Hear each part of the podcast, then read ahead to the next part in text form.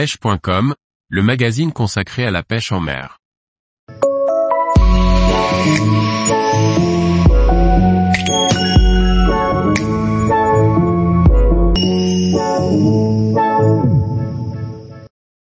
Pêche de la perche en petite rivière, quel matériel utiliser?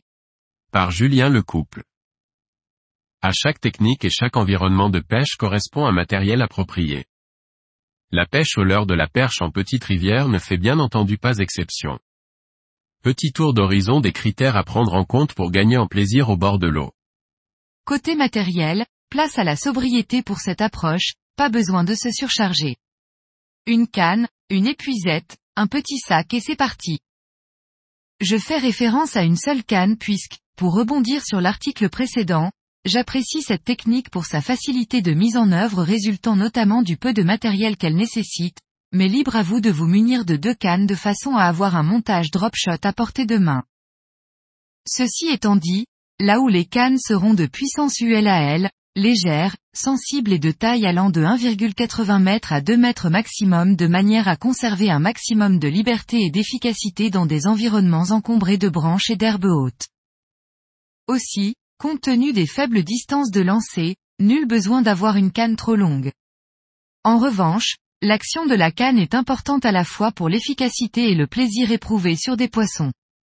Une canne UL dotée d'un sion plein et d'une action de pointe souple est un vrai plus car cela présente le double intérêt de permettre de lancer et d'animer avec une grande précision des leurres très légers mais également de préserver les poissons lors du ferrage, la perche ayant une gueule fragile.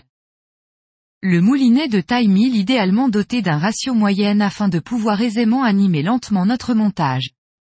Si vous ne possédez qu'un moulinet au ratio rapide, que vous utilisez également pour la truite, celui-ci fera néanmoins l'affaire. On veillera à ne pas régler le frein trop fort, là aussi afin de préserver les poissons au moment du ferrage. J'emploie personnellement une tresse en 8/100e, très fine, régulière et soyeuse pour une meilleure sensibilité et une plus grande précision au lancer et donc une efficacité accrue. Niveau bas de ligne, un bas de ligne en fluorocarbone de 20 centièmes maximum de 1 à 1,50 m complétera parfaitement la ligne. Le fluorocarbone aura le double intérêt de la discrétion et de la résistance au frottement dans les obstacles.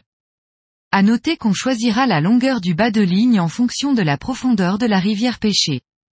Plus la rivière sera profonde, plus le bas de ligne le sera et inversement. Néanmoins, on veillera à ce qu'il ne soit pas trop court afin d'avoir de la « réserve » pour faire ses nœuds lorsqu'on changera de leurre puisque je déconseille fortement l'emploi d'agrafes. De manière générale, cela fait plusieurs années que je n'emploie quasiment plus d'agrafes, mis à part pour les techniques qui le nécessitent comme le blade jig notamment, et pour les pêches légères je les bannis totalement. Cela viendrait alourdir le montage, le rendrait trop grossier et diminuerait donc sa discrétion. Vous l'aurez compris, la pêche de la perche en petits milieux encombrés est à la fois sobre, ludique, technique et très formatrice et même si les poissons visés ne sont pas des monstres, les vraies surprises ne sont pas rares, qu'il s'agisse de grosses perches ou d'autres poissons. Tous les jours, retrouvez l'actualité sur le site pêche.com. Et n'oubliez pas de laisser 5 étoiles sur votre plateforme de podcast.